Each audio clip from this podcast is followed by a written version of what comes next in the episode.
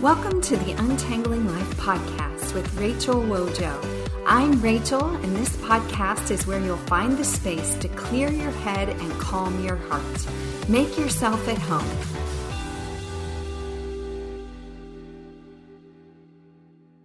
Well, hello there and welcome. I'm Rachel and I'm so glad you are here. Whether it is your first time listening or you've been around a while, I'm happy to have you. This podcast is a place to discover clarity and calm in the chaos of life, and my goal is for you to leave with precisely that. Like all of the Untangling Life podcast episodes, today we are tackling another tough topic Christians face and in fact, the entire world faces.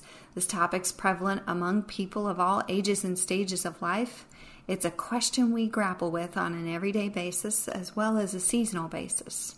The big question is why does God allow suffering? Some might word this question how can an allowing God also be a loving God? If you're listening to me right now, I'm guessing you already know Genesis 1 1.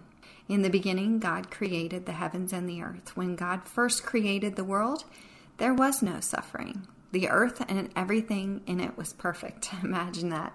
Humans were perfect. Each thing God made held no error. But then Satan deceived Adam and Eve, and when they chose to disobey God in the garden, the beginning of suffering was born. Human hearts are now born with sin implanted. And God clearly outlined to Adam and Eve there would be consequences to face because of sin. Suffering is part of those consequences. But children are innocent. Why should they suffer? If this is your first time listening in, I need to preface this discussion by saying that I've seen suffering up close and personal. I struggle to find the words to explain what it is like to watch your child suffer and die. Our precious Taylor was diagnosed with a rare metabolic disorder at the age of four. She lived a very slow neurological decline as skill after skill was stolen from her. Our family watched her mind and body shut down as she gradually died cell by cell for 22 years until the last four days of her life when we watched her gasp for breath. She did not do anything to deserve this suffering. She was born into it. Children do not suffer as a result of anything they've done. They suffer as a result of sin in the world, but their suffering serves a bigger purpose. From the very beginning, God had a special plan for the world. And though Satan thwarted the original plan, God continues to write the personal story of each and every single person on earth. There are parts of the story where he gives us the privilege of making choices, and there are parts of the story that totally belong to him. Taylor's disease was not a choice she made, certainly not a choice I would have made at the beginning of our journey. But the same God who loves us so much to send his Son to die on the cross and be our sin substitute also wrote her story. Oh, we only see certain parts of the story, some of them not so pretty. The frayed edges of this life storyline evolves quite terribly in our way of thinking we think that God allowing her to suffer makes him a horrible author. But it's only because we can't see the full story, the one she couldn't speak on this earth but will fully describe in heaven. We want God to throw the manuscript out and rewrite to suit our tastes.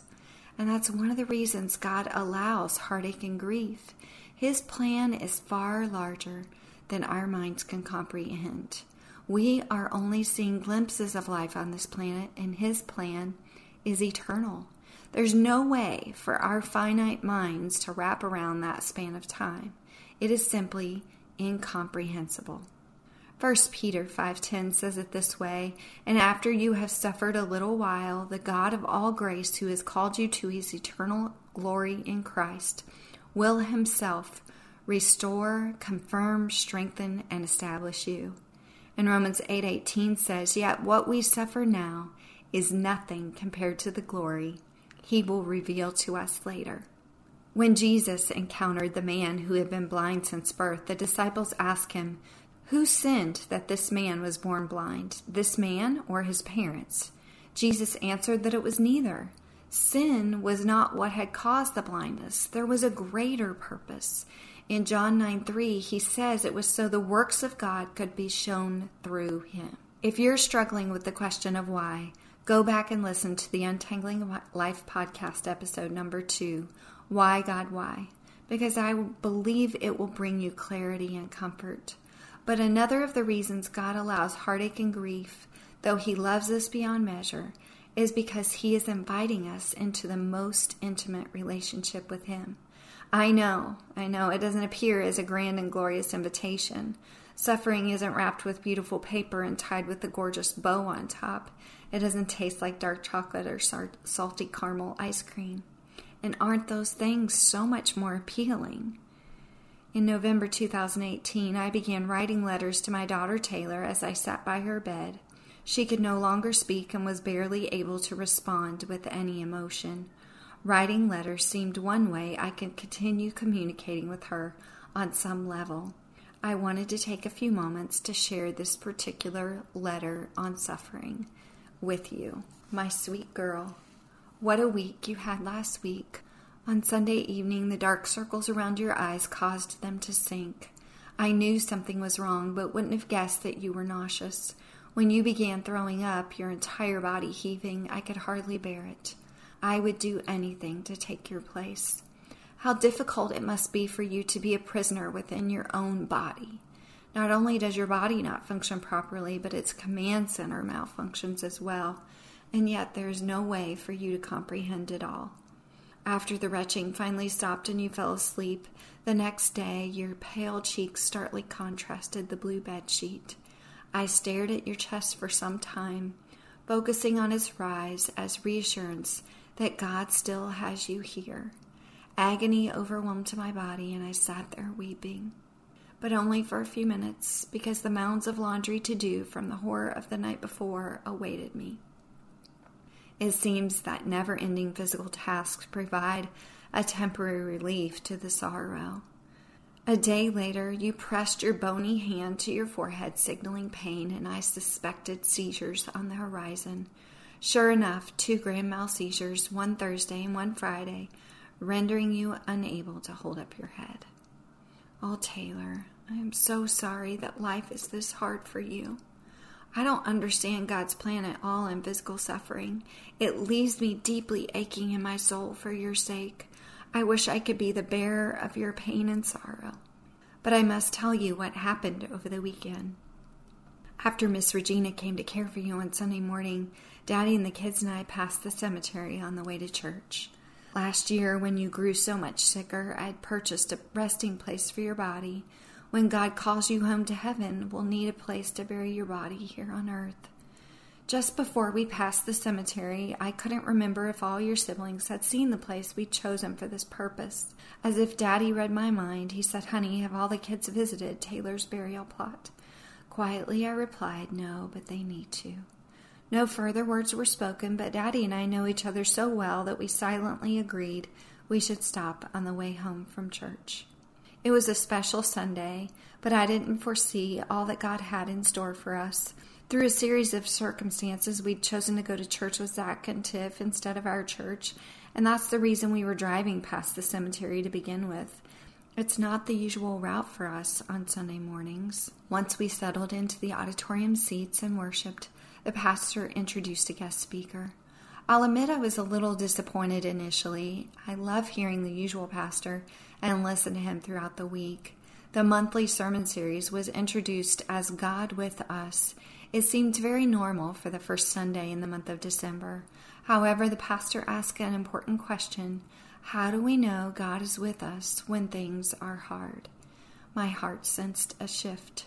The speaker told the story of an extremely difficult time in his life when he asked God the same question I've asked repeatedly why? And especially, why suffering?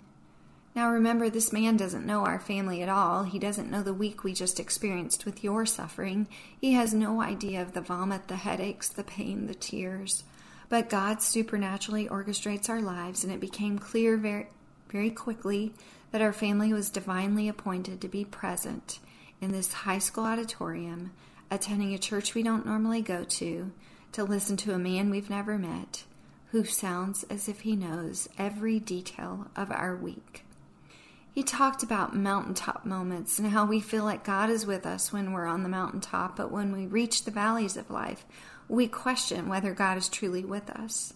When Jesus was on the cross, he expressed his deepest moment of suffering through the question, My God, my God, why have you forsaken me?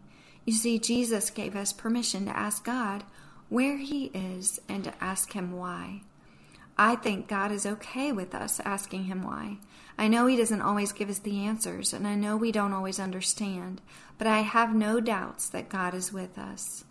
Oh, girlie, I just don't know how we could walk this valley of suffering if God wasn't with us each step of the way. I couldn't even listen to the Sunday sermon if I wasn't 100% sure that God loves our entire family so very much, and He planted us right there in that row to hear a special message about what to do when you are walking through suffering. The pastor shared several stories of events that had happened in his own life, paralleling much of what our family has gone through heartache, death, loss, disease, and the list continues. Suffering of all kinds permeates the world, and we find ourselves often asking God, Why have you left us? But He has not left us. He is right here with us and will never leave us. He is with you, Taylor. I carried away three points from the message on what to do while suffering. I can learn obedience to God in the suffering. I can love others through the suffering. I can worship God amid suffering. Girl, I feel like re-preaching this sermon to myself every day of the week. His words are on repeat in my mind. After we left the church, Daddy pulled into the cemetery and we paused by your body's future resting place. I don't remember my exact words to your brothers and sisters, but I brokenly tried to explain that one day your body would lie beneath the ground in this spot. And although your body would rest here, the real you, your soul and spirit, would rest with Jesus in heaven. That you would have a new body, no more headaches, no more vomiting, no more seizures, no more suffering. In that new body moment, you will have a new mind and you will understand like you've never understood before and one day so will we. While I'm feeling ready for your suffering to end, it's as if God sent us a personal, intimate message on Sunday that said, I see you, my children. Suffering is temporary. I am with you. I will walk with you through this valley. And when you think you can't take another step, I will carry you, each of you. He's got us. He's got the whole world in his hands, and you, you are right in the palm of it. God with us. I hope you rest tonight. I love you. Your mommy. You see, one of the reasons I believe God allows heartache and grief is not only because He's inviting us into intimacy with Him, but inside that intimacy is where we discover the depth of the benefits of knowing Him. As Corrie ten Boom says, there is no pit so deep that God's love is not deeper still. Hi, everyone. If you've been injured in an accident that was not your fault, listen up. We have legal professionals standing by to answer your questions for free. Call now and find out if you have a case and how much it's potentially worth. Call 800 497 4410. I'm here with spokesman John Wolf. So, John, tell everyone listening who should call right now. Well, Maria, first off, thank you for having me here. It's always nice to answer the listeners' questions. Now, as far as who should call in, Anyone who's been injured in an accident and think you deserve compensation, give us a call right now. 800 497 4410. You'll find out if you have a case and how much it's potentially worth. Thanks, John. You heard it, folks. Take advantage of this opportunity and call now. 800 497 4410. Advertisement sponsored by Legal Help Center may not be available in all states. I've been reading a book by Dee Brestin. She's a new to me author who's been writing Christian nonfiction books for years. But this is the first of hers I read, and it's entitled The Jesus Who Surprises Opening Our Eyes to His Presence in All of Life and Scripture. I can feel authenticity dripping from the pages, and rightfully so. Dee experienced the loss of her husband to cancer in his 50s. Chapter 8 is labeled the Surprising Fruit of Suffering, and I want to read a little excerpt to you. This excerpt is entitled, The Lord is My Chosen Portion and My Cup. When David's world is shaken, he sees and holds to the truth that can sustain us as well. In Psalm 16, he also says, The Lord is my portion and my cup. You hold my lot.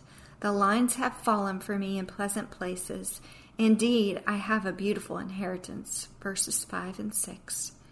The word cup often refers to suffering, as when Jesus prays in Gethsemane, My Father, if it be possible, let this cup pass from me. Matthew 26 39. When we realize that God is in control, a peace comes to us despite the suffering. We realize that this shaking is temporary and that we have an inheritance that can never be taken from us. When the Lord gave portions of land to the people of Israel, the priests were given no land. For the Lord told them, I am your portion and your inheritance. Is it possible to have everything taken from you and still have joy? Yes, I see it in prison. And Charles Spurgeon writes, Martyrs have been happy in dungeons. From where does this joy come? It comes from the Lord Himself who fills us. Again, this is where Christianity differs from other religions. Other religions give you teachings, but no life giving power. It comes from the Lord Himself who fills us. Again, this is where Christianity differs from the other religions. Other religions give you teachings, but no life giving power. But as Paul tells the Athenians, who are worshiping an unknown God, there is a revealed God who rose from the dead, and in him we live and move and have our being. Our God lives, sees, and comes to us with comfort and even joy, a joy that indeed surprises us like the sun breaking through the fiercest storm. Indeed, the storms are fierce, though the presence of God is so very real. I never want to forget what it was like in Taylor's bedroom as she breathed her last breaths, and the peace of God hovered so near. It was as if I felt a bridge extending into her room from earth to heaven. In a way that I can't fully explain, I could sense God to be in the room closer than I've ever experienced. I believe at birth and at death we experience heaven sent in a way I can't articulate. I never want to lose the ability to know and experience God is near. There is no suffering so great that it is a barrier to God's presence. And in fact, the deeper the suffering, the deeper the comfort of God reaches into our souls. 2 Corinthians 1 3 to 5 reads this way Blessed be the God and Father of our Lord Jesus Christ, the Father of mercies and God of all comfort, who comforts us in all our affliction, so that we may be able to comfort those who are in any affliction with the comfort with which we ourselves are comforted by God. For as we share abundantly in Christ's sufferings, so through Christ we share abundantly in comfort too. I wanted to close with a prayer from Desperate for God, our August Bible reading plan and journal. This is from day five, a prayer when you have no words. The children of Israel were suffering so greatly. And it says they cried out to God. We don't know what their cry sounded like, but I'm imagining it was something like this Lord, I am having trouble forming the words in the midst of this suffering. I know that you are near and I need your help, and I need it now. The enemy seems to be winning. The oppression has gone on for so long. I don't know what to do, Father. Help me. I am crying out to you. You're the only one who can understand why I cry. Help me remember that even when I can't see your work, you are still working. In a nutshell, in suffering lies the greatest opportunity to experience the depth of God's comfort and peace. And that, my friends, is today's thread of hope. Each episode of Untangling Life concludes with a segment called On My Desk. This week on my desk, I have the resources I've mentioned in this podcast. You'll find them in the show notes. First on the list, The Jesus Who Surprises by Dee Brestin. Almost finished with this book, and it's an incredible resource. Just love it. Secondly, Desperate for God 31 Prayers of Men and Women in the Bible. This journal is the resource for the August Bible Reading Challenge, which will begin August 1st. You can purchase the digital download to print at home or mark up using your device. This journal is also available in paperback version. Go to rachelwojo.com slash shop or the Desperate for God Bible Reading Challenge details on the blog at rachelwojo.com. Also on my desk this week, though not mentioned in this podcast, Karen Ehman's brand new release, When Making Others Happy is Making You Miserable. This book is about how to break the habit of people pleasing.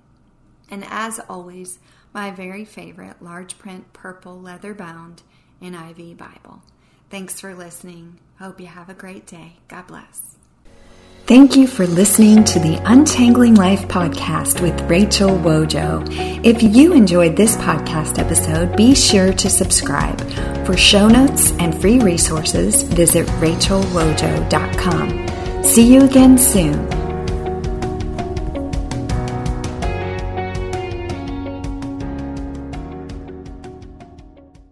Hi, friend. Are you stressed? Maybe even worried about so many needs around you that you've forgotten you are worth taking care of too.